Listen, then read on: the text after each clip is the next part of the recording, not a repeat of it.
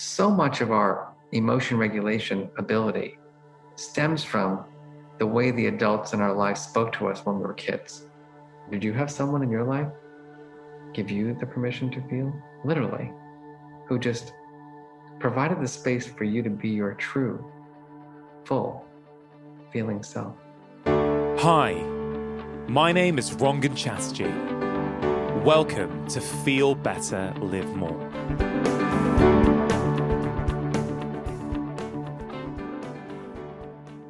Today's conversation is all about our emotions, and my guest is Professor Mark Brackett, the founding director of the Yale Center of Emotional Intelligence. Now, Mark is a very esteemed guest. Not only is he a professor at Yale, he's published over 100 research articles over the course of his career and has dedicated his life to studying and teaching emotional literacy. But why is that so important? Well, in our conversation, all will be revealed. Mark explains the profound benefits of being better able to express and regulate your emotions on multiple aspects of our lives creativity, learning, problem solving, but also our physical health and our mental health. The thing is, though, many of us find this really hard. It's not something that is taught in schools or even modeled by much of society. And Mark's aim is to help change that through his work and research. Now, Mark has developed something called the ruler approach to social and emotional learning. It's used in over 2,000 schools across the world, which is really, really inspiring because I think it is so, so important. And that ruler approach sets out the five underlying skills of emotional intelligence and stands for recognizing, understanding, labeling, expressing, and regulating our emotions. Now, the first three, RUL, for recognizing, understanding, and labeling, is about our experience, whether of our own emotions or someone else's. And the last two, expressing and regulating emotions is actually about what we do with those feelings. I think it is such an invaluable tool for children and adults alike. In our conversation, Mark explains why he wants us all to become what he calls emotion scientists rather than being emotion judges. And he wants us all to be able to better understand our own and each other's feelings. This episode is packed with personal insights, practical examples, and brilliant tips that you are going to be able to implement into your own life and potentially the lives of your children as well. I genuinely think you are going to find this as useful and as meaningful as I did. Now, before we get started, just a quick shout out to one of today's sponsors. Vivo Barefoot Shoes is on a mission to make footwear that is perfect for our feet, human movement, and planetary health.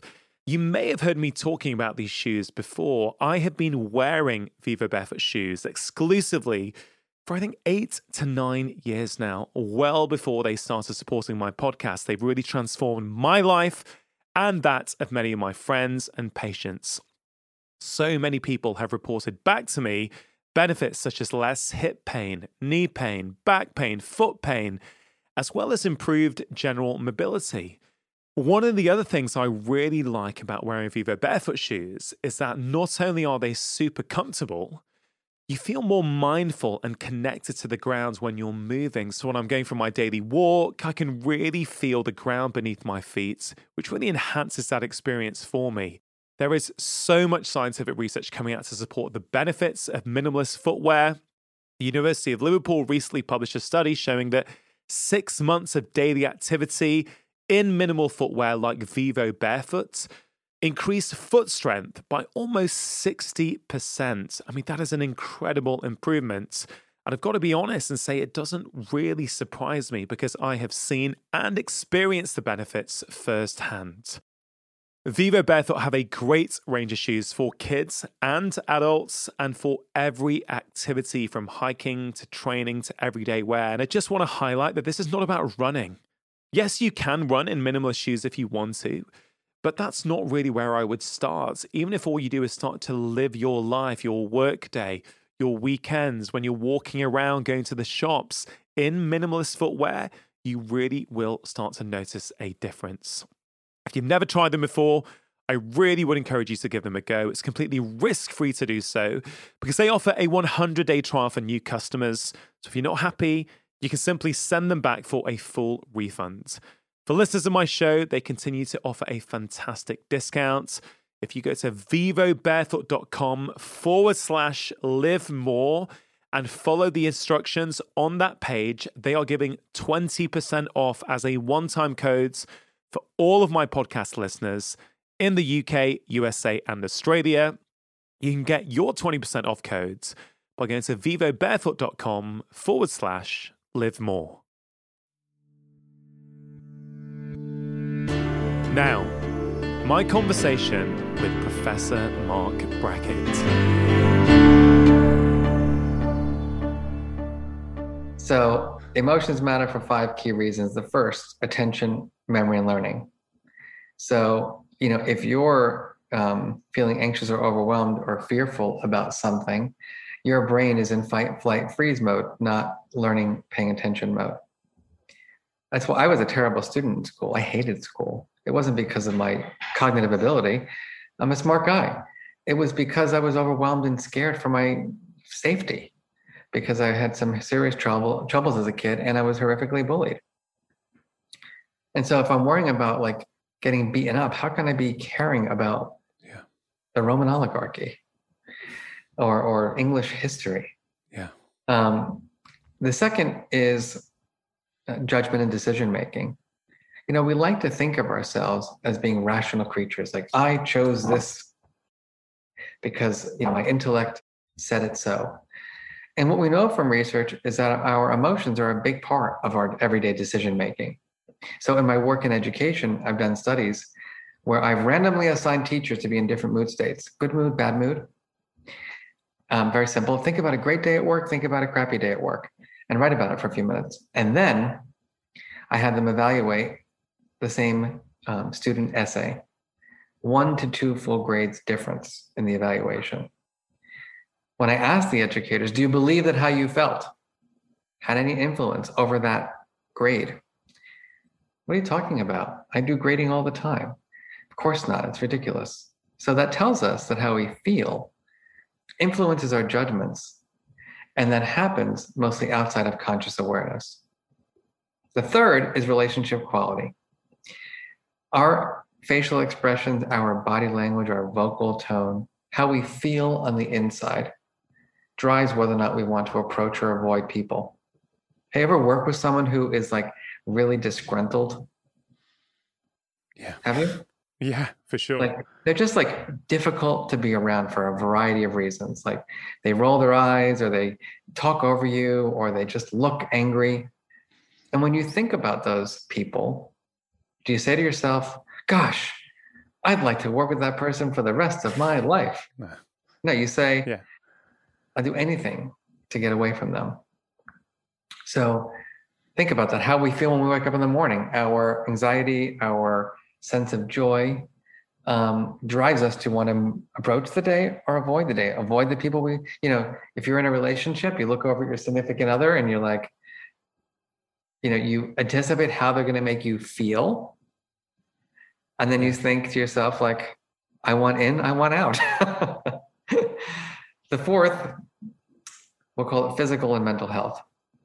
Emotions are the drivers of our health. We know that how we feel influences the chemicals in our body which in turn affects our immune system affects um, our heart you know our just general um, physical health. And then finally um, for people in the workforce emotions are the drivers of our creativity and our performance. Having worked at a university where everyone has high general intelligence, you know, my assumption early on was that everyone would be successful. But the truth is, they're not. Um, and many of our students have mental health problems. And so, um, why is that? Well, it's because as you get older and are trying to achieve your dreams in life, right? You get disappointed, you get frustrated, you get harsh feedback. And what happens? You either deal with it well or you don't deal with it well. How many really creative people have you met who just couldn't reach their dreams? Yeah. It's not because of their creativity, it's because they can't deal with the feelings associated with the creative process. Not, not, not only their feelings, other people's feelings around them they can't deal with. Correct. So, so, so basically, you're saying uh, that getting better at recognizing, you know, understanding, dealing with, processing our emotions is going to help us be more creative, more mindful, have better relationships, um, improve our physical health, our mental health, our emotional health. That's, that's a that's a pretty good sell, right? That that is a huge deal. And emotions, of course, is the topic of your book, of I think your life's work, from what I can tell. And you know, a bit of background on me, Mark. I've been a practicing uh, medical doctor now for, for around 20 years. But over the past few years, Mark, I think my my understanding has evolved to think actually a lot of lifestyle issues in inverted commas mm-hmm. are a downstream consequence of a lack of emotional intelligence. Mm-hmm. And so I'm thinking more and more with my patients that actually improving their emotional intelligence, their ability to feel, express these emotions, actually would solve a lot of, or, or certainly help a lot of their symptoms and the problems that I see. So I wonder if we might start by unpicking that a little bit. What is emotional intelligence? And do you think there is a role for that with me trying to help my patients? It's so funny, you know, that you're asking this right now because at noon, I'm doing a, the first of a series of five um, webinars on emotional intelligence for the cancer hospital at Yale. Wow. And so, um, one of the leaders, his name is Roy Herbst at Smilow, uh, a lung cancer specialist, has asked me and a colleague to come in and work with, you know, well over 100 physicians and nurses and others on this exact topic. So the answer is, you know, I have so many stories I could share with you about the lack of emotional intelligence in medicine. Um, you know, from just plain old arrogance that I've seen, you know, um, to just this thing that you're talking about, which is, you know, that you have to control, constrain, mask your feelings because you have to be seen as this authority figure slash person, you know, who can't be, you know, befuddled or be you know feel because that will influence your patients you know there's so many i think um, wrong mindsets. Um, i hate to be so strong about that but around emotion and its intersection with clinical practice. This mindset that emotions are our emotional intelligence is a is a soft skill you know kind of is mind-blowing to me. Um, you know that it is something to be um, suppressed denied um, or controlled as opposed to the way we think about emotional intelligence is learning how to use our emotions wisely to achieve well-being to achieve good relationships to achieve our goals to you know be creative and so for me um, it's never about repressing, denying. It's always about um, just capitalizing on them and using them wisely. And so that brings up the question of like, what is this thing that we call emotional intelligence, right? Because it's not emotion, because emotions are the things that we experience. It's not just cognition or intelligence, because that's the way we process cold cognitive material. So it's this intersection of the two. And my mentors, who um, are Peter Salovey, and Jack Mayer, were the originators of the theory of emotional intelligence. Um, and I've worked now for the last 25 years helping to refine the concept and measure it and teach it. And so, as you know from my book, I use the acronym RULER to describe the five skills. So the question is, um, Dr. Chatterjee, are you ready to dive into these five skills? I can't wait. Let's go. All right. First one recognizing emotions. So, for example, I'm watching your facial expression during my our webinar. And I'm going to be honest with you, my automatic attribution is like he's like either confused or he's processing, but like you know, like cuz that's just what I'm noticing. And the question is who's right? Do I know actually how you're feeling? Or am I, you know, attributing my anxiety and overwhelm about today onto you? And so there's so many layers to reading emotion, right? Because I project my feelings onto your feelings. Um, I don't know you that well, so maybe that's your natural baseline look. Um, maybe you are like you're trying to like concentrate on what I'm saying and you're trying to process it. And so like I'm misreading that as like someone who's thinking for someone who's confused. Do you see what I'm getting at here? Yeah. This goes on every day of our lives, every single day and um, with our with our partners, with our children, and our work. And so, when we're trying to do the recognition of emotion, or that first R, we're trying to make meaning out of people's facial expressions, body language, vocal tone, and behavior for the what we call the interpersonal component of the skill. And then there's the self focus, which is like my own awareness, like what's going on in my body what's going on in my brain? Like, how am I feeling? And so throughout the day, it's this dynamic um, interplay between how am I feeling and how are the people around me feeling. Yeah. And that's the first R. I find that really, really interesting. And I guess then a follow up from that, uh, Mark, is how do we, if if the first R is recognize, how do we know if what we think we're feeling is the way we're feeling, or the way that we think other people think that we're feeling? I mean, how do we get that sort of level of expertise? Yeah. And so it's by building really, really good relationships and being honest and authentic. So, for example, um, ask me how I'm feeling. How are you feeling today, Mark? Fine. Nowhere to go, right? Yeah. All right, ask me again. How are you feeling today, Mark? You know, it's weird. It's like this odd mixture of frustration, despair, overwhelm, and like jittery. and you're thinking yourself like, oh shit. Like what I, am actually thinking what an incredible uh, range of words he has to describe his emotions. But yeah it, you know so like i think this all goes back and as you know you read my book to the origin of my interest in this field which you know from is from life experience but also a very important relationship with my uncle. And i think what my uncle was able to do was not project or attribute emotion to me.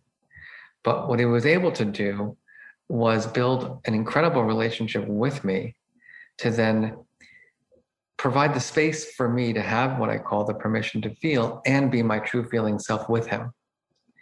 And so I think, you know, what's missing in our culture, and I, th- I think this is ubiquitous pretty much, is this comfort with feeling you know, that I can say I'm feeling whatever I said, anxious, overwhelmed, angry, jittery, despair. And like, you're not going to be like, Ugh.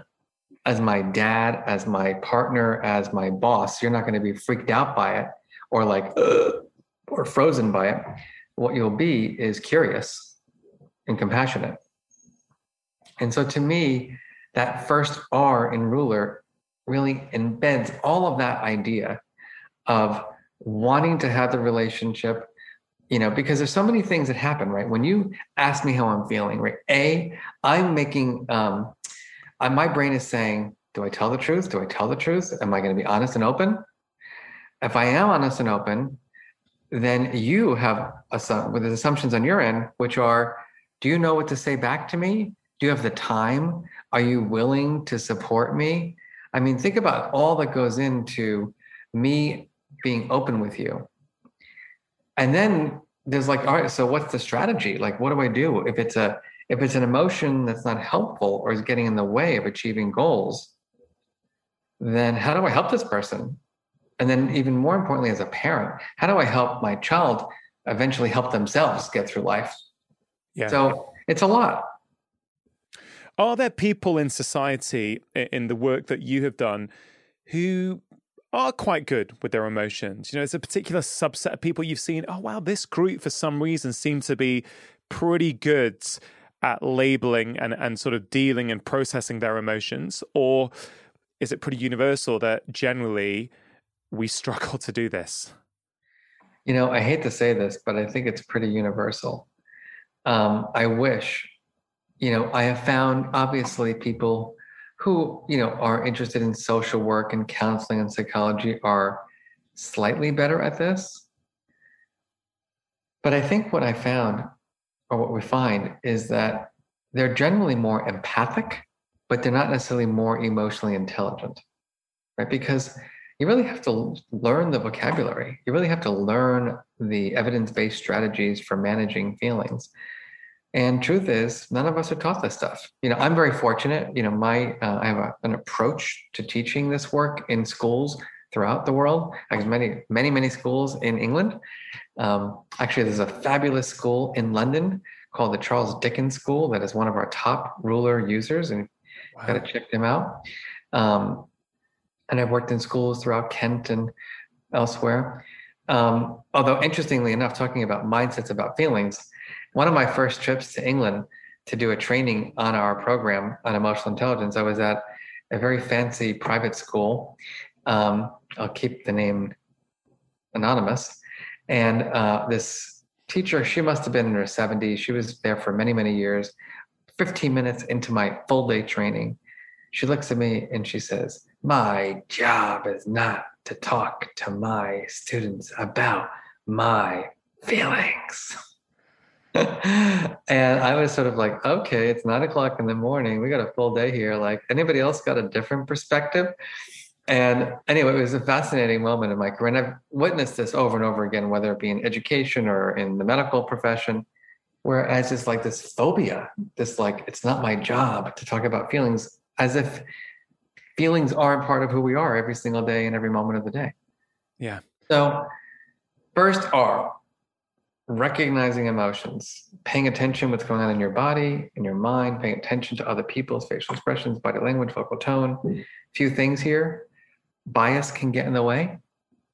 Um, so, if you are prejudiced or racist, you will over identify negative emotions or anger, for example, in um, people of color's facial expressions because of that bias. It will it will go into your analysis of people's um, expressions. So we need to be super mindful about um, not even if you are prejudiced or racist, but if you are a majority group person who is only used to being around other, let's say, white people, you're going to make more errors in reading people of color's facial expressions. So that's R. Then there's the U of ruler, understanding. So why am I angry? Why am I afraid? What's underneath frustration versus overwhelm? So recently, I gave a speech to about 100 superintendents, those are big leaders of schools, and I asked them, what's the, what's the psychological difference between anxiety, frustration, stress, and overwhelm. What do you think the number one response was? I imagine either they were lost for words or they said they were all kind of manifestations of the same feeling. Exactly. You got it. You you hit it spot on. They all said, "Oh, there's no difference." I'm like, this isn't a trick question. and so this gets into like this understanding of emotion is quite important because it it's not only like the language piece that we're going to get to in a moment it's really understanding that anxiety is about like my mind is perceiving uncertainty in my surroundings.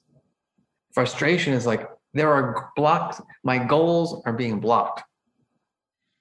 Stress i've got too many demands not enough resources. Overwhelmed i'm just overcome by lots of feelings. And so, why this matters is because, as we say, you got to label it to regulate it, you got to name it to tame it. And so if you don't even know how you're feeling or have the language to describe it, if you're a parent, right, as you are, um, if your kid can't label their feelings, like how do you know what to do to support them? What happens when you don't understand emotions or have the skills to label them, the R, U, and L, is that you you rely on like things like my parents relied on, like avoiding, go to your room, right? Because you, you, get overwhelmed by your kids' feelings, right? Kid is like, I can't take it anymore, I hate you. And you're thinking, who do you think you are to talk to me that way? You know, I'm your father, you should respect me.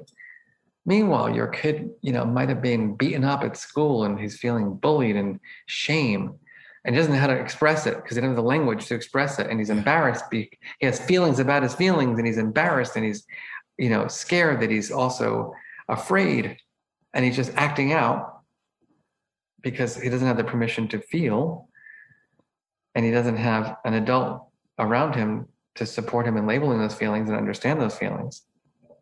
But yet what happened to my family was it was too much it was a lot of too much work. So my parents were like go to your room. Get out of my face. And of course, you know, that's why I got my doctorate in emotional intelligence.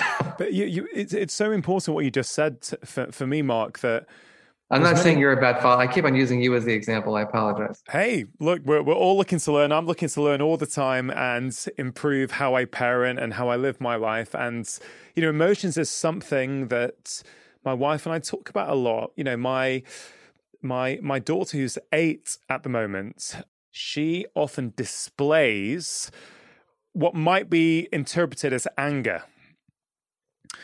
But as I've sort of been researching your work and and and diving into your book, it's it's it feels like there's this sort of I don't know, primary emotions, secondary emotions, tertiary emotions. I mean, she's outwardly giving off these signals to, let's say, me or or my wife.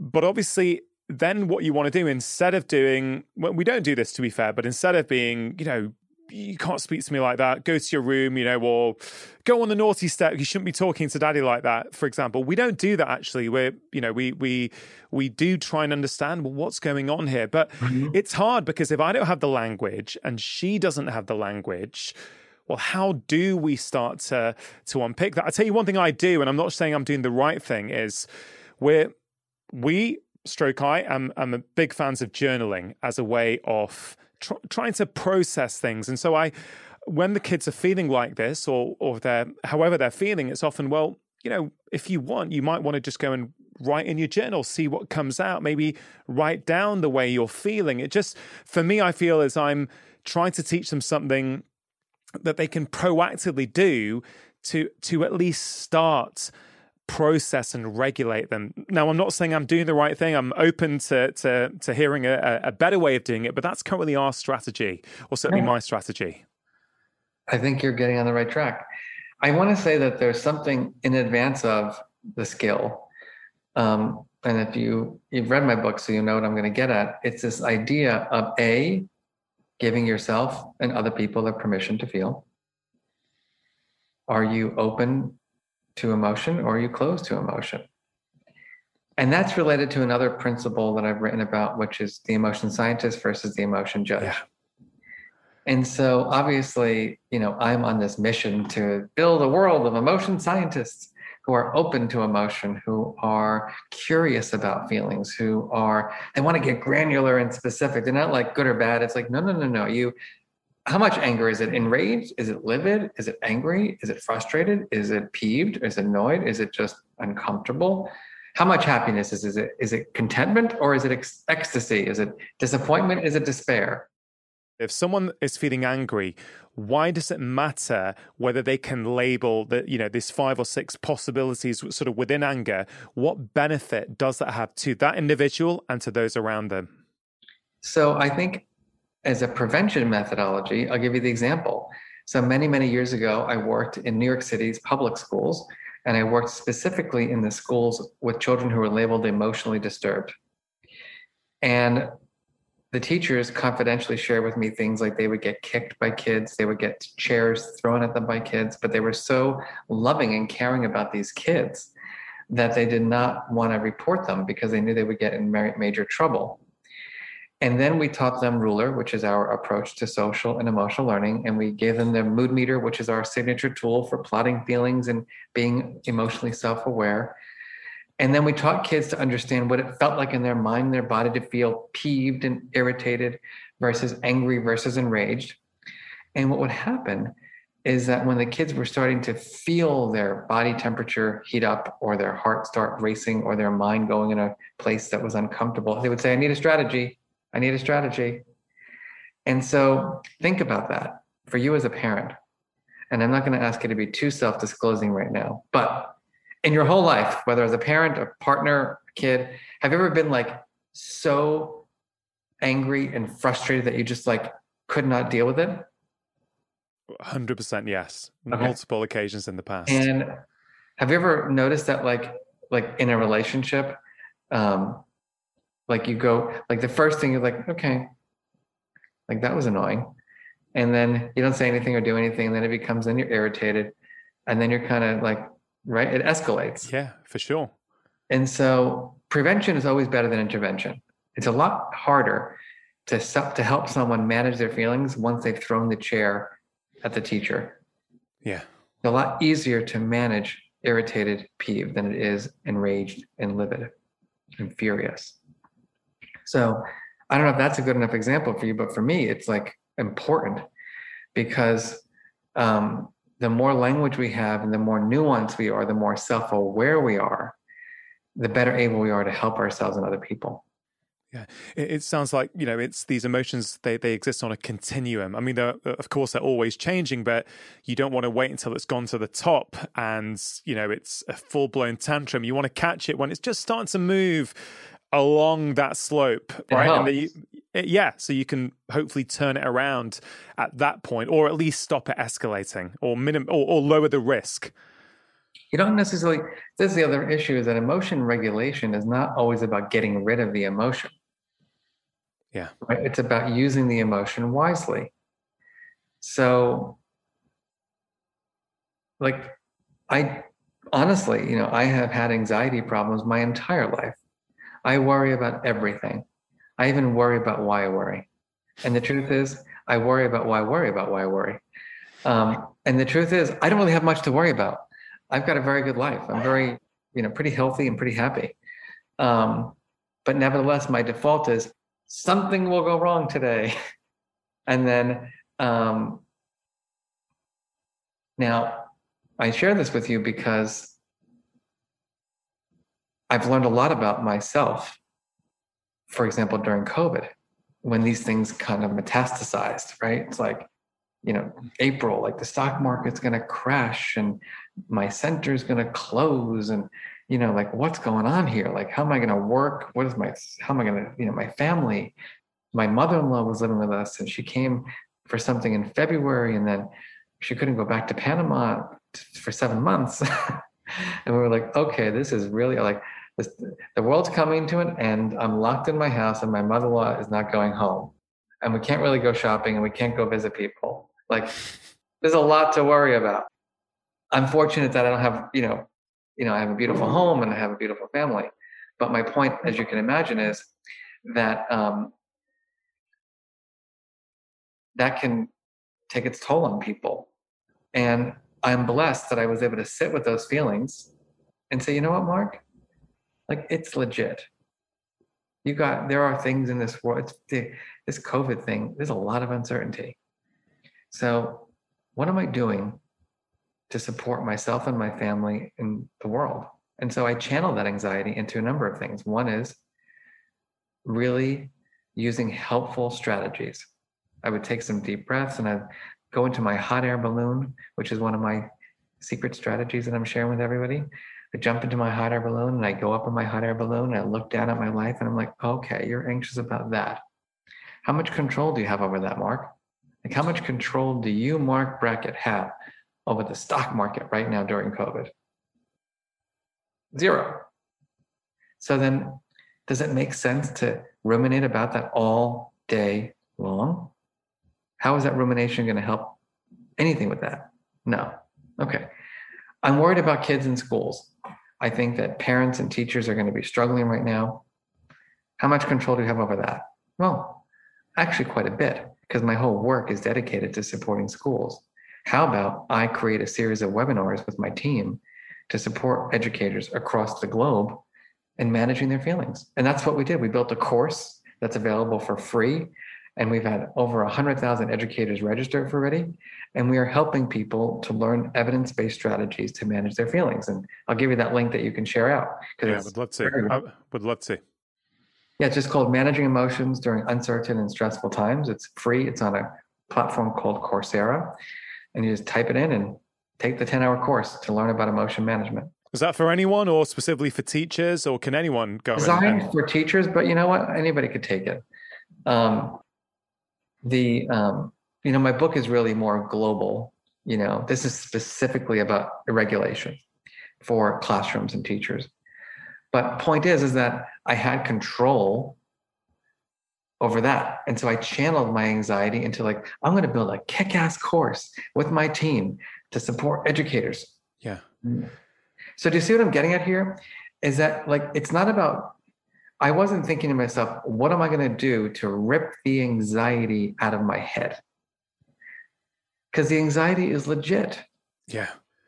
Does that resonate? Yeah, yeah, it really does. It's such a, powerful example because uh, we we can think of it as playing out maybe in, in two possible ways. So let's say you weren't able to understand, you know, um, what these emotions were, where they were coming from, if you couldn't label them, then I imagine that they would be repressed inside of you and it would come out in some way, whether it's a row with your family, whether it's too much wine in the evenings or too much time on social media, you know, some oh. sort of coping mechanism. Because these emotions, they don't just, if you don't deal with them, it's not like they go you know, it it, it, goes somewhere. It always goes somewhere. But because you were able to be skilled at actually understanding, well, going through your whole RULER approach, basically, you were able to then do something about it. So, not pretend it didn't exist, not get rid of it necessarily, understand that it was serving you in some way, but then come up with a strategy. So, in terms of strategy, you, you, had your your hot air balloon strategy, which sounds as though it takes you out of your life and gives you that thirty thousand foot view, that that real perspective, which can often be missing when we're inside our life. Yes, is your family healthy? Okay, good. So not everything is crumbling right now, right? The few things, but we are such multifaceted people. When you get in that hot air balloon, you can look down and think, oh, wow, there are a lot of things actually are going pretty well right now. To be honest with you, um, I got to know my partner and my mother-in-law better than I've ever known them before because yeah. I'm, I'm usually on the road 50% of the time. My partner is a filmmaker on the road. And so what was very interesting is that we were like, you know, first we were like ready to pull each other's eyes out, but that's a whole other story. Um, you know, like in the hallway, it's like, all right, do I say good morning? I'm like sick of saying good morning to you every day. We usually we usually have some space. We have to have another meal together. Hi. Um, you know, who's cooking, who's cleaning? Um, it was like, you know, a whole thing. Anyway. Um, but Can I ask, we, did, did you did you do you do the hot air balloon uh sort of practice in your head, just so people listening or watching yeah. can actually really make it really practical for them? Or do, do you write it down or does it not matter? Oh, it's in the moment. I take a, it's in my head. And you can do it on, on paper too. I think it's a fabulous exercise. Um, for me, it's just like, it's perspective taking. Because you know what happened a lot during the pandemic? People needed to talk. Like they needed, right? We were we were socially isolated, we were quarantined and for many of us, even people like myself who are introverted, right, we craved connection. And then when we connected, what we'd do is we would complain and we would vent. And what research shows is that it's not helpful. Like I can't, you know, Dr. Dr. Chatterjee, I can't take it anymore. Like I'm losing it. Like everything, like I can't, you know, I don't know what to do anymore. I'm like, I'm claustrophobic at home. And, and then my partner's driving me crazy. And my mother-in-law's also driving me crazy. And my two dogs, they just bark all the time. And I have to like hide in the bathroom to have meetings and blah, blah, blah, blah, blah. That's not helpful. People think it is because it's like, I'm getting it off my chest. But that just actually helps you rehearse all the things that are going wrong for you. And so, in those situations, what we need to do is engage in reappraisal or perspective taking. And then you say, you would say to me, if you were skilled in emotional intelligence, say, hey, Marc, I, I hear all these things that are not going so well for you. Why don't we take a look at some of them and see what we can do about them? And so you're forcing me to pause, to reflect, and to look at things from another lens. That is what's helpful to help people manage their feelings. Where does that fit in the RULER model? So let's think about this. R U L. We have um, we've woken up.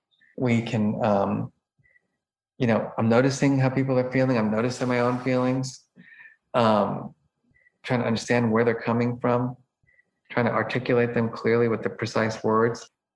We call that the experiential aspects of RULER. And then the question is all right, so what do I do with these feelings? Do I talk about them? Do I share them? Um, how do I manage them? And that's the E and the R of RULER. So expressing emotions, knowing how and when to express my emotions. Think about that for a minute, knowing how and when to express my emotions across contexts. So, for example, there are so many rules around expressing emotion. There's cultural rules, right? Like, um, think about it.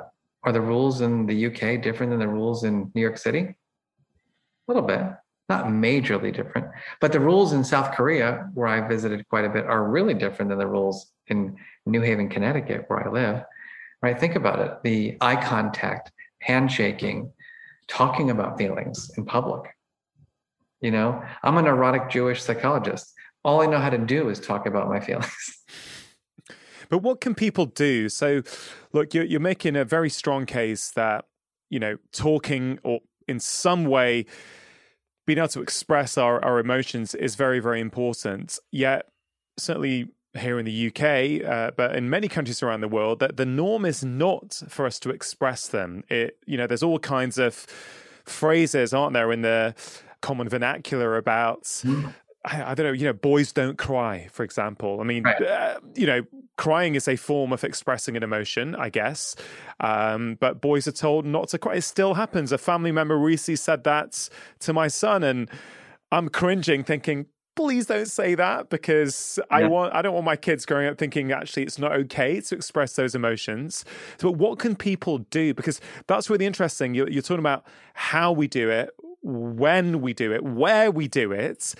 Some people, I guess, may feel they don't have people around them where they can safely yeah. express those emotions. So, so, what is the strategy for those people? Well, I think you're making a really important point here. But I do want to say that we often um, overemphasize these large cultural differences. Okay. In terms of like people in England, you know, the stiff upper lip. But, you know, yes, that may be, you know, historically that way, but I have been to England 20 times. I've met very warm, loving, caring people who want to talk to me about their feelings all day long. and so they, it's not like it's not like emotionally phobic, you know, emotionally, you know, whatever. Um, the second is, I think it has to do with going back to that being a scientist versus a judge. So you like you begin building these insights, right? And like, is how I'm feeling helping me helping my country right achieve its goals.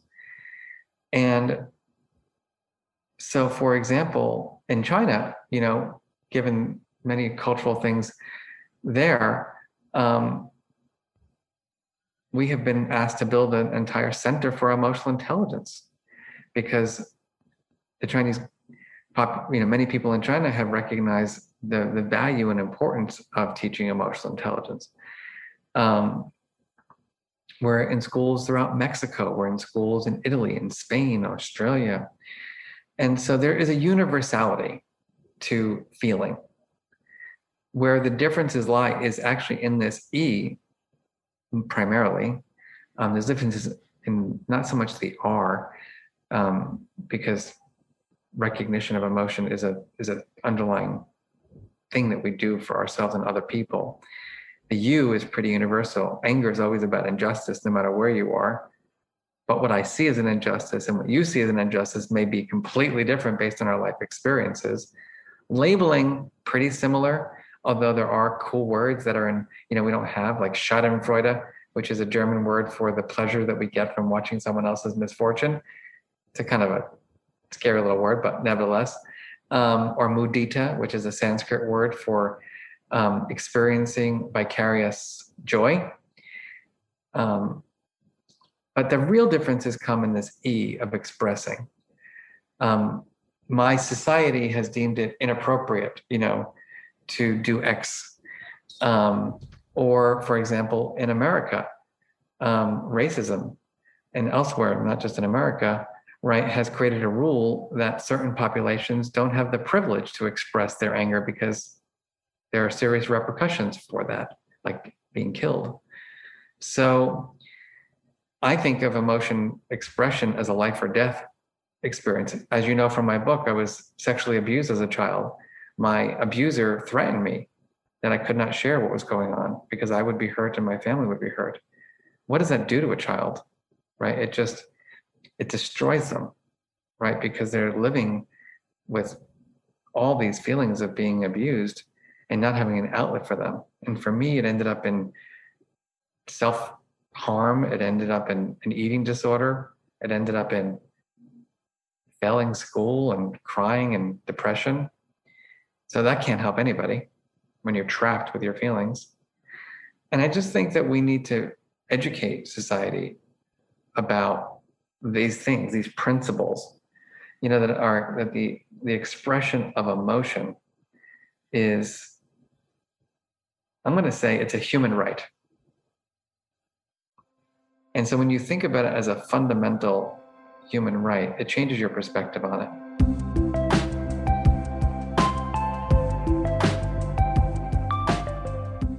Just taking a quick break to give a shout out to some of the sponsors.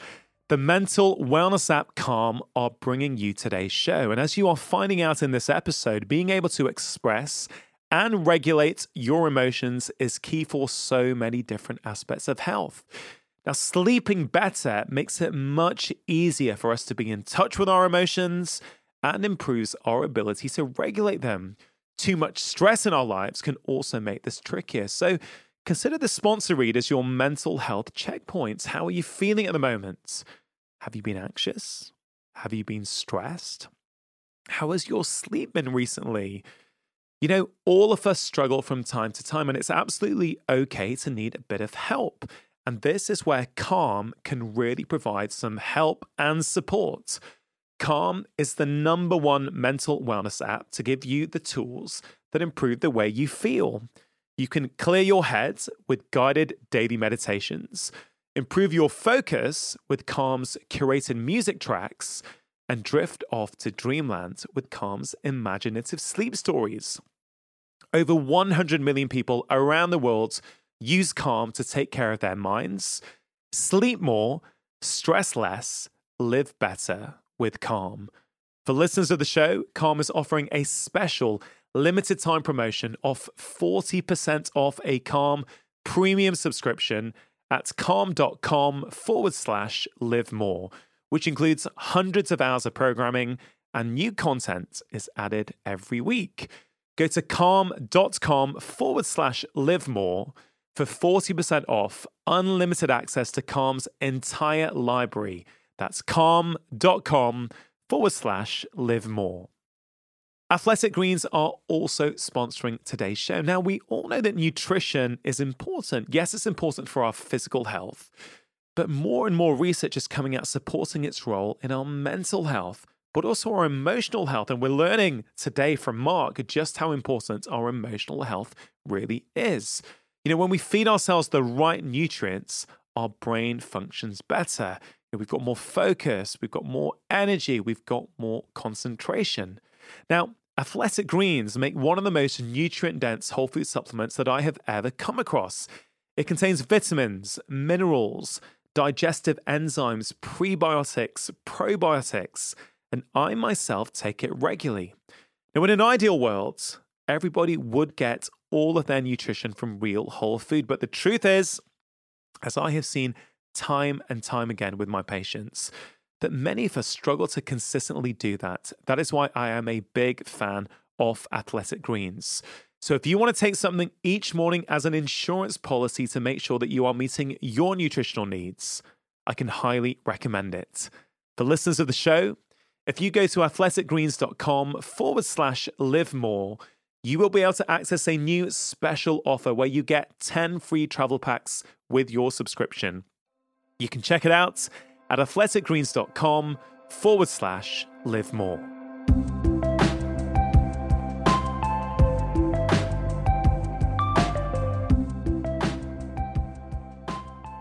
I really love what you said about different cultures, racism, different races, how that plays into what is acceptable. You also wrote in the book that if men are forceful, they're seen as being strong and assertive. If women are forceful, they're often seen as being bossy right. and cowardly, which I found really fascinating as well. That even if they are expressing an emotion, the way the world around them interprets that emotion can be really different based upon our own biases and what we picked up and that that that's pretty pretty complex to start unwinding all of that isn't it? It's not going to happen overnight but it's going to have to happen otherwise we're just going to blow up as a world. Yeah. um, and again going in in learner mode as opposed to knower mode can make a huge difference. Yeah. Be that compassionate emotion science so for example culturally we uh, you know I um I've traveled all over the world. I've been had so much fun learning about emotions in other countries.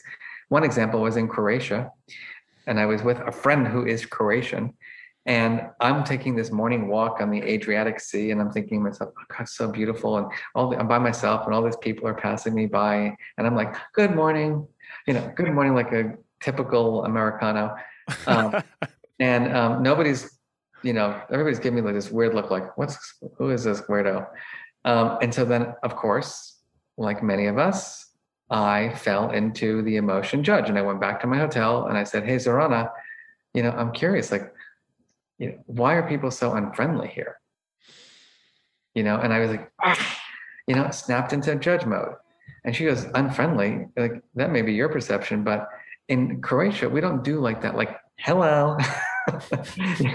you know, you know, and then she said the reason why people look confused is they're wondering who is this weirdo who is saying hello and then moving on. Like they're thinking to themselves, like I must know this person from somewhere, but they're being really rude by just moving, by not stopping to actually talk to me. Yeah, it's eh, this this thing about being an emotion judge versus emotion scientist. I think is fantastic and reminds me a little bit of uh, recent guests I had on the show. Um, were Carol and David, who wrote a book called Connect uh, oh. from Stanford.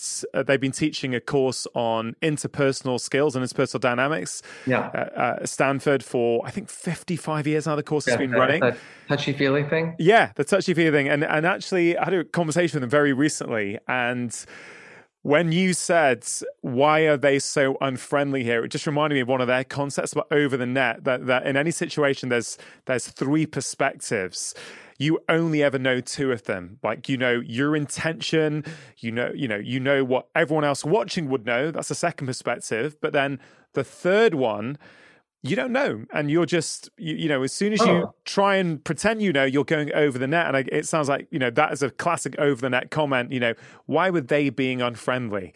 Um, so so I guess from that at the heart of your book and, and, and, what you're trying to teach the world, I guess, is more empathy, empathy to the world around us, but but also empathy to ourselves, I guess, in some ways, right? Well, I think it's empathy plus. Because here's the thing. I may be able to feel what you're feeling because we've experienced similar things or because we've had the same experiences. So, for example, um, I'm a white guy from the United States. Um, you are, tell me who you are, a man from. I'm born and brought up in the UK, but my parents are Indian immigrants from Calcutta. They came over to the to the UK in the 60s and 70s, but I'm born and brought up here. Yeah, but you have different color skin than I have, and different religious background probably. And you know, I grew up um, in New Jersey, which is you know a suburb of New York City. Um, parents who were second generation from Poland and England and Austria. Um, and that's what I learned. You know, I learned what they pr- provided me. You learned, you know, yeah, um, what your family provided you, and it's limited. It's limited knowledge, right? I remember the first time I went to New York City and I walked around New York City. I was like, oh my goodness, this is like this is fascinating. Um, even like, for example, when I um, when I grew up, being gay was like my mother's hairdresser you know, that's what I thought was gay, like a flamboyant person who does women's hair. You know, and then I went to New York City. I'm like, oh god, there's like there's like tough guys who are there's like bankers. it was like mind blowing to me. You know, like just because I was so naive in my what I knew and what I experienced. You know, and and so like if we go through life, you know, only with the things that we learn early on in life, it's going to be just so limited. And we go in as this curious emotion scientist, right? It's like, tell me more. Oh, I'm curious. Um, it just first it makes life much more interesting, um, and secondly, you're going to make a lot less enemies and mistakes in life. Yeah. Our childhood influences us in so many ways in terms of our you know adult behaviors many of them even we you know uh, i swing to Gabor Maté multiple occasions on this show about how childhood adversity childhood experiences plays out in so many different ways when we're adults but if we if we think about emotions specifically where do emotions come from and how much are they influenced by the way that we saw other people express or not express their emotions when we from. were growing up you just hit the nail on the head. You know, I learned about anger from my my father had terrible anger problems and like his pierced eyes and his pressed lips and his you know threats and anger um, really affected me as a kid um, and so i even my feelings around it i you know i grew up I have now, as an adult, after studying mindfulness and emotional intelligence for 30 years of my life, um, I've, I've learned to deal with it. But for many, many years, I was afraid of anger. I had a fear of anger because for anger for me was out of control. And now I see anger as a productive emotion to fight against injustice, yeah. to help the underdog, totally different mindset. But I, you know, how many years I had to spend learning about this stuff and and like practicing it and breathing in and out and not taking on my father's anger and that you know that intimidation that I had. Remember, little kid at five, six, seven, eight, nine, ten years old, big angry dad, yeah, gritty teeth, yelling, screaming, spankings. Like that's what I learned about anger. My mother had very similar anger. She'd run around like, you know, hitting us with things too. She, my parents were they I know my mother and father loved me to death. However, they had no training in emotional intelligence. Yeah. And so they were, they were, you know, my father grew up in a family where, you know, he shared a story with me once that his father used to take a cigarette and when he was mean and he would just like literally put a cigarette out on my father's arm. So think about the abuse my father endured from his own father. You know, my mother's mother, my mother took her own mother for shock therapy for depression when she was a teenager. Yeah. And so, like, what is, you know, think about that. imagine bringing your mother to have shock therapy. Imagine your father burning your arm with a cigarette. Like, where the heck do you learn empathy, compassion, um, emotional intelligence? And I want to just say one last thing about this, which is you said empathy. And so I think empathy is a big piece of it, but it's insufficient because I may be able to share, you know, while I don't have your cultural background, you don't have my cultural background, maybe you have experienced prejudice in your life. People have seen you as being different because of the color of your skin. Um, I don't have that because I'm a majority group, you know, white person. But I've experienced the feeling of being different because I had a big nose as a kid. I'm Jewish too. Um, you know being bullied and so you've experienced shame in your way i've experienced shame in my way And so we can share the empathy for the feeling of shame, which I think is at the core of our ability to connect. However, that's where empathy stops. And that's not sufficient from my perspective because, firstly, I've got to use the skills of emotional intelligence to, to pick up all those cues. But it also comes into play with, well, as your friend, or if you were my son, can I support you in managing the shame and going beyond the shame? And empathy doesn't go there. That's where emotional intelligence goes. Yeah, really fascinating. That really, really fascinating. One of the things that I found most helpful uh, in your book is this gorgeous chart at the uh-huh. uh, at the back. This all the I mean I I mean you'll probably know at the top of your head, but the the, the list of lots and lots of different emotions. What is it? Uh, 50, 100, 100 emotions, right, on there. Um, I don't know what the research is showing the average number of emotions people are able to express. Perhaps you could share that, but but but, but as well, sort of related to that, I find the way you've color coded it to you know red, blue, yellow, and green. So red and blue being low pleasantness, yellow and green being high pleasantness. Mm. Really, really interesting. This has really helped me. This chart. I, I, I would encourage every person to look at this and try to articulate their emotions using this chart. But I, I think I've heard you say we have before. an app, by the way, that corresponds with it. Oh, really? Yep. oh, fantastic. The Mood Meter app, and you can just moodmeterapp.com. oh, fantastic! Well, I think it's such a such a helpful resource.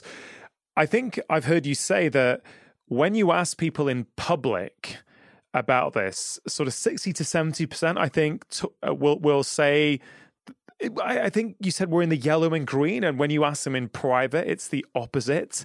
So we have a bias between expressing positive emotions in public and, and sort of negative ones in private. So I wonder if you could just unpick some of that for me. Well, you're getting to another aspect of that E in RULER, which is emotional labor, which is that, you know, you're a doctor, right? Could you imagine like you walk in to see one of your patients and you're like, um, you're, you say to your hey, how's it going? And your patient says, oh, I'm feeling, you know, frustrated and scared. And you're like, yeah, me too. That's going to be a little awkward. Um, and so you have to go through life given your job, engaging in a lot of masking of your true feelings. Um, just like if you're a kindergarten teacher, um, you teach little five year olds, right? You can't be like, you know, imagine I was a kindergarten teacher, like, good morning, boys and girls. Mr. Brackett is really, I'm kind of depressed today. That's not going to go over very well. How many parents are going to want to drop off their kid to that class? By the way, I have seen that, which freaks me out, but that's a whole nother story. Um, and so there's a discrepancy oftentimes between what we show on our face and what we feel on the inside. And that takes its toll on us over time. You know, as a leader, um, you know, you have to show that you are functioning well, that you are managing your emotions effectively. You have to um, engage in this labor. Now, here's an interesting story or not story. Here's an interesting tidbit about this. So imagine you you have two children. You said two children. Yeah. Okay. So you have you ever had like a day at work where you're just like maybe something didn't go well with a colleague or someone? Yeah. Yeah, okay. for sure. And so you get home from work and you're at dinner and you say, Hey kids, you know what? Daddy had a really hard day at work. I said something, something happened, you know, in my office and I was just I said something that was really mean, and I've been thinking about it all day. And I'm wondering, A, you know, what can I say tomorrow to maybe apologize um, and let the person know that it was I was in a bad place? And B, um, how can I not let this happen to me again, or like less so? Um, think about what that what you just did. A, you tell your kids that you experience negative emotions. B, you share your with your kids your experiences. C, you're telling them that you reflect about things. D, you show them that you are trying to problem solve. All in that three minute interaction yeah. with dinner. How many parents do you think are doing that with their kids? Yeah, I mean, I don't know the percentage, but but but I got to say, Marc, I would say, as you said that, I felt really quite emotional because I feel that that is probably the biggest thing I've changed in my parenting over what nearly eleven years of being a dad. Mm-hmm. Um, I think in the early years, I I I felt I had to portray a certain image of what a dad is and you know i don't have any problems and i've got everything sorted. But i don't know when. It's probably a good five six years now where i've really as i've understood the power of emotions more and more i think i want to model to my kids that actually yeah daddy has struggles sometimes or maybe daddy got something wrong that or not wrong daddy did something that actually he might want to change. And I don't know what is normal anymore because we have these discussions all the time at breakfast and at dinner. Um, and sometimes I think, am I am I overdoing it with the kids? But I'd like to think I'm not because I sort of feel that if they see me and my wife doing that, that they're going to think, oh, well, it's normal. It's normal to recognize this stuff. And I'm guessing that's what you would teach, is it? 100%. The, the trick is that you don't want your kid to think that you're emotionally, you know, a basket case and that they have to yeah. support you. You want to demonstrate that you feel the full mood meter, right? Because a lot of parents think, yo, daddy's doing great today. Or they're clueless and they're just in a one quadrant like living where they are temperamentally and they don't really express other feelings.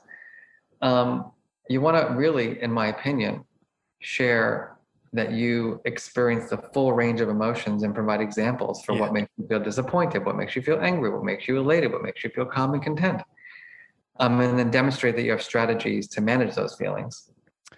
So, I want to ask you about something to do with masks, and and I've I've been going deep into this subject area for the last few months. I'm I'm currently working on my next book, and there's a chapter on masks and when we wear them and when we can take them off. And um, something you just said there triggered a thought in me. So you mentioned the the kindergarten teacher doesn't necessarily want to go in and say, "Oh, you know, I'm having a bad day today and life's not good," right? And early on, when talking about the the benefits of you know being in tune with our emotions, you mentioned the word being authentic. So, something I've been wrestling with recently is what does it mean to be authentic? Because you could argue that if a kindergarten teacher who is really struggling and having a bad day comes in and expresses that or acts that out, that they are being authentic in, in to the way that they're feeling.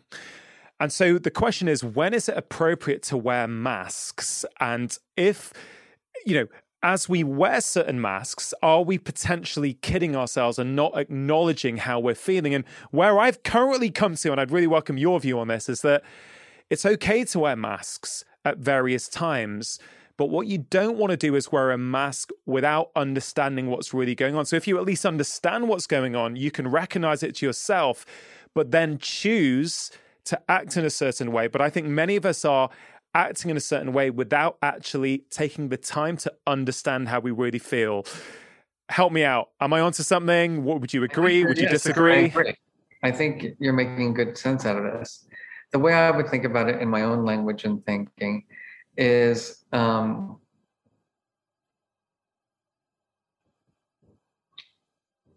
if you're an emotion scientist, you understand how children's brains develop.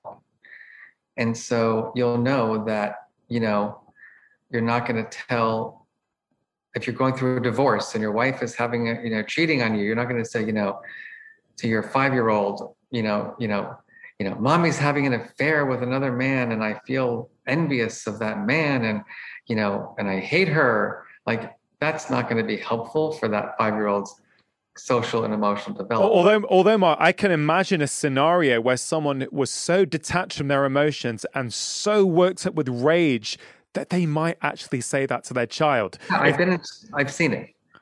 Really? So, yes. Wow.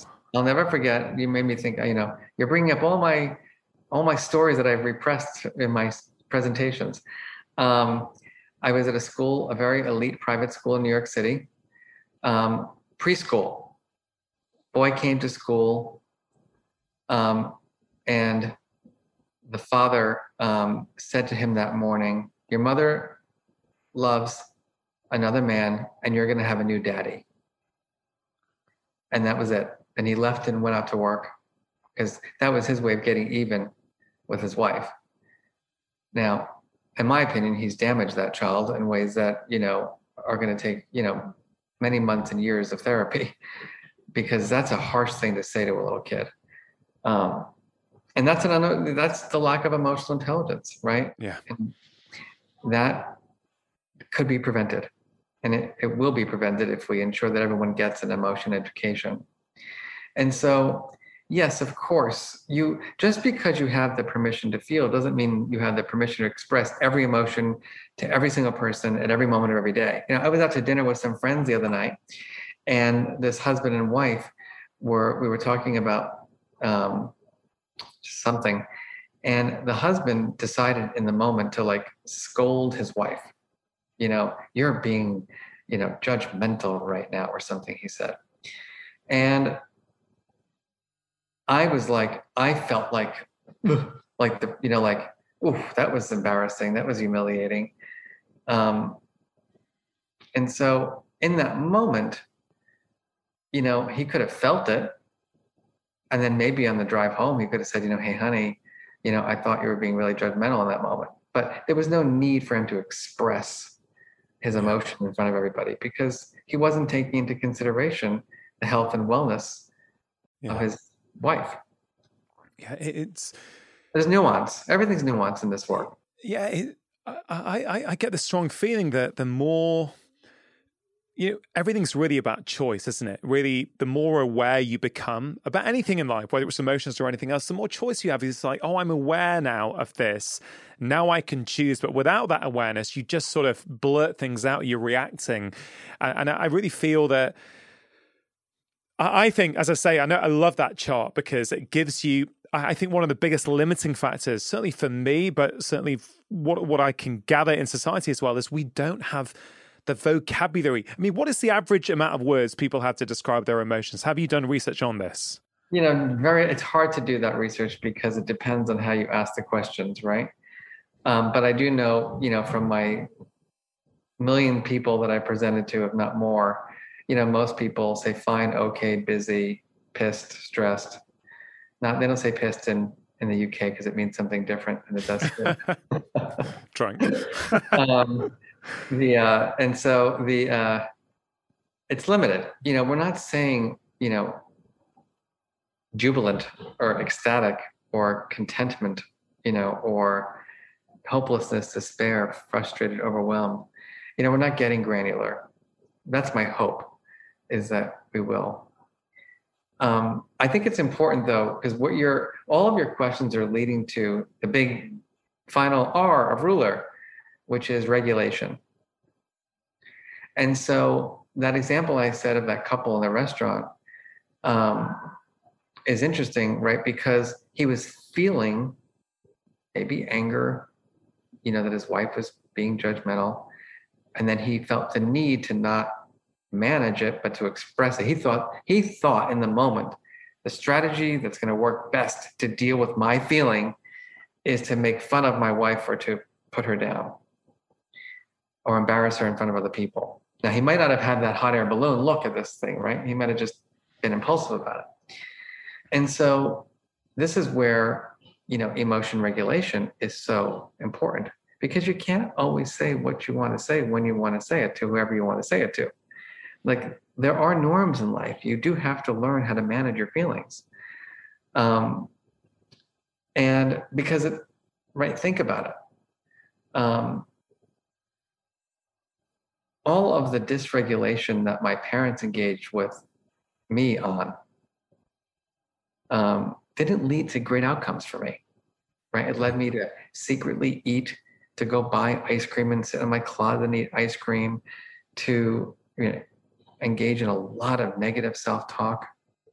And as a matter of fact, I'm jumping a little bit here, but so much of our emotion regulation ability stems from the way the adults in our lives spoke to us when we were kids. Yeah. You're too fat. You're too skinny.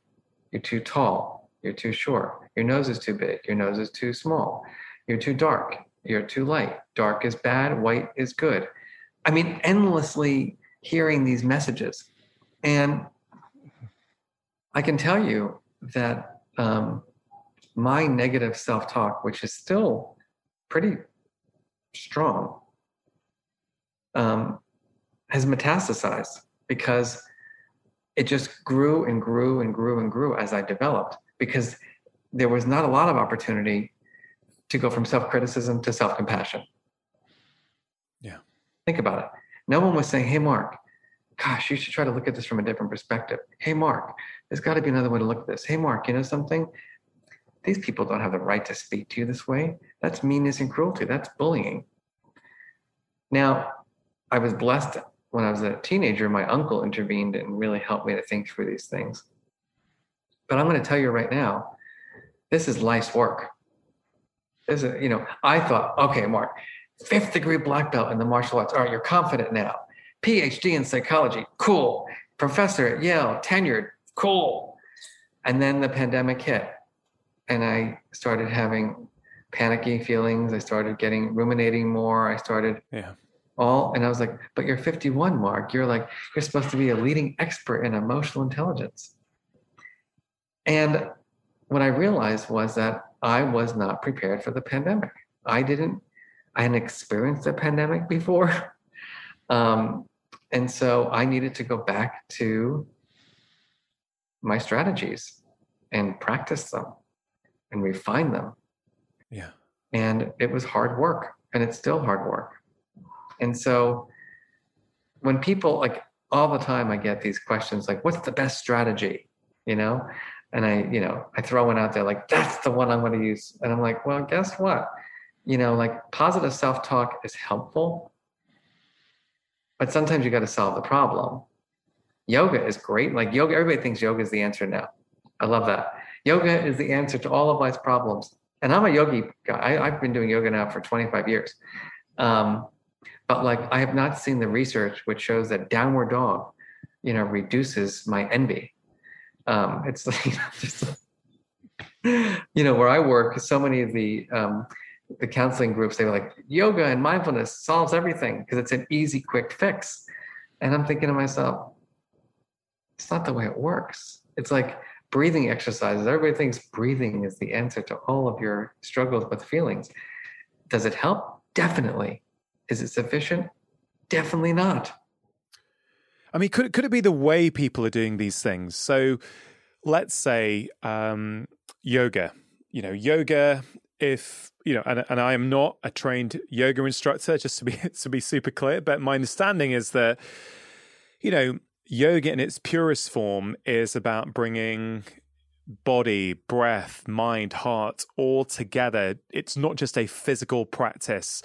Can I get into this position? It's so much more than that, and I feel it's been misinterpreted a lot uh, about being purely a physical practice. But but let's say you practice yoga um, in this more holistic way, presumably that can be a pathway into go, oh, I'm I'm oh, I'm feeling a tightness here on my right upper back because I'm feeling stress. This could be anxiety. Oh, two weeks ago when I was practicing, I also felt that. And then that was when my email inbox was overflowing. You know, can it start to because because what we're talking about massively is self awareness. We're talking about not going outside, we're going turning around and going inside.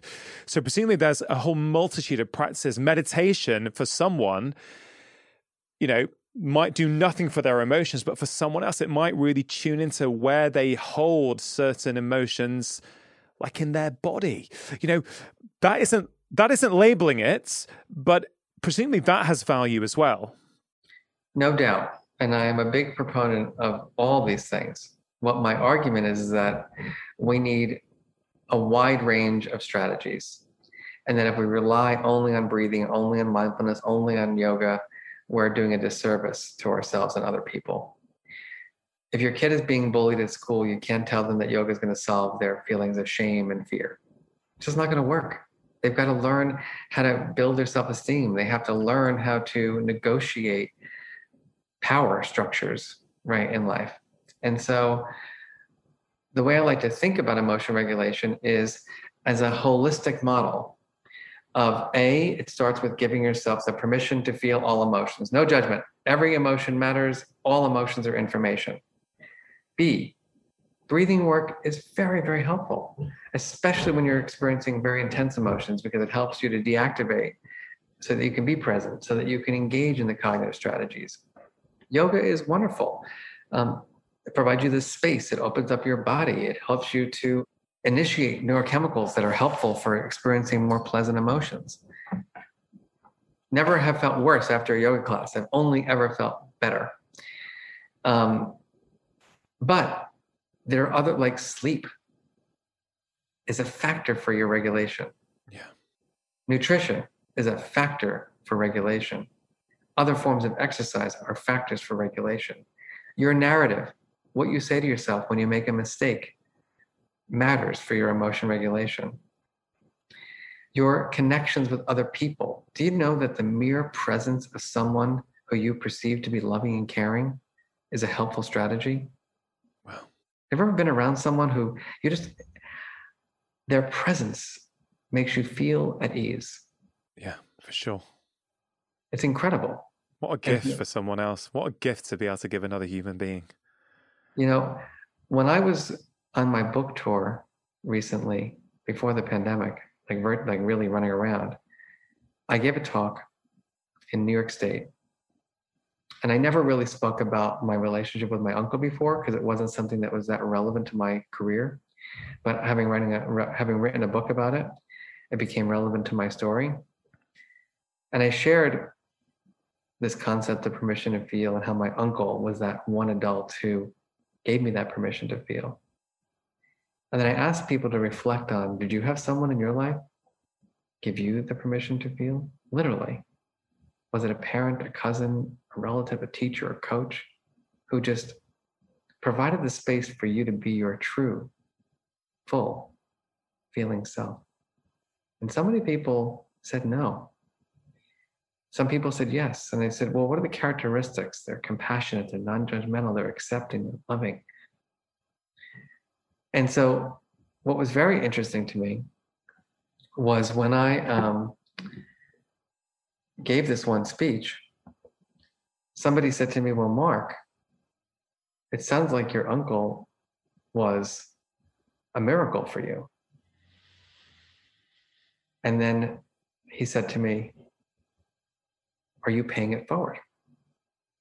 For whom are you and Uncle Marvin? and of course i almost i start i froze because i realized that i'm a workaholic. Um, i'm not that person. Yeah. And it it is since that day that person said that to me. It was like a defining moment in my life. Like am i making an effort to be that present person for other people and it's hard work because it, it's not about you anymore right? It's about the altruism, it's about the giving. And so, you know, when you're around people with that kind of energy, you have less of a need to regulate. Yeah. Does that resonate? Yeah, it, it really does. It, it really does. I mean, the, you know, your uncle Marvin sounds like an incredible person. Um, when you use the word that the word miracle was used there, and I was thinking, well, we've all got it within us to be a miracle for somebody else, haven't we? We've all got that ability. Uh, if we learn the language of emotions, if we can can sit there and be present and be patient and, and not be a judge, just be a listener, right? Listen, let someone express in, in, a, in a safe space. And actually, there was something that I underlined in, in the bookmark. Um, when you, you mentioned your your uncle and he said to you, How are you feeling? But you said it wasn't just what he said, it was the way he said it. And that that was really quite profound for me. We but all he wanted to hear. I knew he wanted to listen.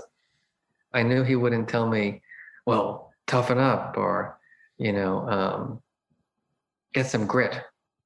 Yeah and and how many of us ask questions like that? We don't really want the answer. We we're just exchanging pleasantries. Um, you know, how are you? You know, how's it going? These are just such common throwaway phrases now. How can we be a miracle to someone else? What what are the skills we require if we are going to ask that question and, and ask it with a real intention to listen and not judge? So it goes back to everything we've spoken about. It's about A, building that mindset that all emotions matter. It's about giving yourself the freedom, the permission to feel all emotions and live without judgment. It's about the same for other people. It's recognizing that everyone deserves the permission to have their feelings, no matter what they are. And our job is only to support them in using those feelings wisely. And that requires those R-U-L-E-R skills. You've got to be able to recognize your own and others' emotions, understand where they're coming from. You can't really coach someone by telling them how they feel. Right? Why are you so angry? Don't feel this way. Right? You've got to ask the questions to hear the themes. Oh, I'm noticing that my son's self-worth has diminished. Oh, that's shame. Oh, I'm noticing that he is afraid because of danger. Oh, that's fear. You, the adult who are raising kids, or the boss who's supporting colleagues, you've got to be aware of these concepts so that you can help other people label their feelings. But what do you say, Sam? Because there's a part in either in your book or a previous interview that I've seen with you where you, you, I think it came up that the, the question, what's wrong to your child? You were saying it's not a very helpful question, or, or maybe in not all situations. And that is something that I have used recently myself with, with my children. Uh, but reading that or, or hearing it made me think, okay, that's interesting. I, am I'm, I'm very motivated to try and catch myself and change things. Very very motivated. And one of my goals with this podcast is to help you know reflect on these things with other people so they can see them as well and go, oh, you know what? I do that with my kid. Maybe I can change that. What? How, how might we approach a difficult situation with our children instead of saying, hey, hey, darling, what's wrong? Just say, you know, tell me more about what happened at school today. I'm curious to hear more um, you know, you said, you know, that you felt this way. I'm curious, you know, what made you feel that way? And just asking more open-ended questions um, than closed-ended questions, and not putting a value on the questions. So, why would you feel that way? Right? What's wrong? Um, well, my, I have I had an aunt who would do that all the time. Always, she always call me and say, "What's wrong?" I'm like, "You." I'm fine. You know, stop projecting all of your crap on me, lady. Um, and, uh, but that's so, the truth, isn't it? That is the truth. Often it's us projecting our reaction to how we think they should be reacting back onto them. And it's like, no, let them express well, it the way they want to express like, it. As a parent, like you are living with fear. You want your kids to be healthy and happy and successful. So, and also like you're probably someone who is thinking that I'm probably the response partly responsible for what's going wrong. And so I might as well find out what's wrong because then I could fix it. Yeah. And there's no fixing, right? The fixing is a weird thing. There is managing, you know, over time. Um, and so that can be very helpful. Um, what, what if they won't speak to you? What if they won't answer that? Are there any is, is this where journaling comes in? Is this where you go on a bike ride together and hope in that sort of kind of distracted environment things start to come up rather than that intense one on one? Hey, you know, what's going on? Tell me about school. Well, you can go crazy with this stuff. Let me tell you. So, you know, obviously, I know a lot about this work, and I can I can really get it wrong also. So, my partner got into a fight the other day, and I was like, "Are you angry, frustrated, overwhelmed, scared, nervous?" And it was like, "Can you just shut up?" I was so determined to label the feeling, you know, and I was like, like, I don't want your chart. Just let me be angry the way I want to be angry. I can, I know all the feelings. Tell me which one you're feeling. And I was like, oh, you know, it was not, it was, it was quite an interesting moment, you know, and then, you know, I'm, you know, these meta moments, which is a strategy that I teach in my book around self-regulation to think about your best self. And so we got into an argument and I'm like, and um, my partner says, "Oh, so you're taking a meta moment right now, right?" I'm like, "Yeah." And um, so, but you're still really, you're really irritated with me, right? I'm like, well, I guess. and so now I'm like, oh shit, I've got to like, I got to monitor my facial expressions when I'm regulating because then my partner recognizes that I'm regulating and it's like knows that I'm still angry and like this whole like and so this is you know it's what makes it interesting and fun but also like it's work. Yeah. And again i want to just say because i don't think we have much time left that there's no perfection here. You know and how about this? How about just acknowledging that you messed up and apologizing? Yeah. why is it so hard for us to say i'm sorry why is it so hard for us to forgive. Um, I was fascinated by a study that was done on forgiveness that people who hold grudges versus people who forgive might have different consequences. And think about this for a moment. They had this study where they randomly assigned people to write about their grudges or write about something they wanted to forgive someone about. And then they literally just asked them to jump up in the air. And do you know that the people who wrote about forgiveness jumped higher than the people who wrote about their grudges. And so, what that tells us is that sometimes just letting go makes us lighter, literally, yeah. like spiritually lighter. Yeah. And so, this is not a perfect science. Emotional intelligence is not a perfect science. How we feel is so nuanced and complex. And it's very different than other things that we learn in life. So, for example, math has never been my major strong suit. I'm pretty good at it, you know. I've learned enough math to be able to like manage my checking account, count the change at the grocery store, analyze a bill. I'm pretty good with it. And I don't really need any more training in math to get through life. You know, I'm a pretty good writer. You know, I wrote a book. Couldn't believe I was able to do that, but I did it. And um, I got great editing and support, but nevertheless, you know, I'm a good enough writer. Um, I may never be good enough at dealing with my feelings because it's it's life. You know, you can't predict your future. Yeah. You know, my mother died when I was 23 years old of pancreatic cancer. I never anticipated I would lose my mother at such a young age. Um, you just don't know what's going to happen in yeah. life, like the pandemic. And so I think the best we can do is give ourselves that permission to have the feelings that we have, to be those compassionate emotion scientists around our own and others' feelings, and to kind of be on this continuous improvement cycle for our own healthy development. And if we have that attitude, I think we can have a really great life. Yeah, so powerful what you're saying, so powerful the work that you're doing, Marc. I, I really appreciate you giving up some of your time today to talk to me. Um, th- this podcast is called Feel Better, Live More. When we feel better in ourselves, we get more out of our life. And clearly, having more ability and intelligence around our emotions is certainly going to help us get more out of our life. Right at the end of this conversation, Marc, I wonder, you've given some of your beautiful closing thoughts there. Are there any sort of practical tips, closing kind of Mm-hmm. you know things that you can just summarize here for people who are inspired to go right you know what? I, I, I want to do that. I want to take this seriously. I want to improve this. I mean i would definitely say buy Marc's book. It is fantastic. It is so well written. It really is so so practical.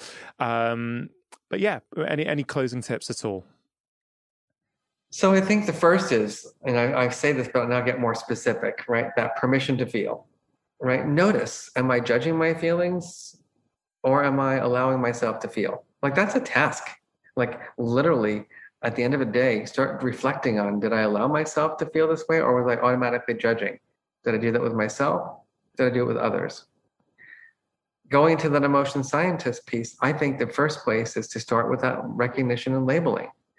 Am I really articulating clearly my true feelings. So the mood meter, which is on, my book, right? Go to that mood meter and look at it and say, how am I really feeling?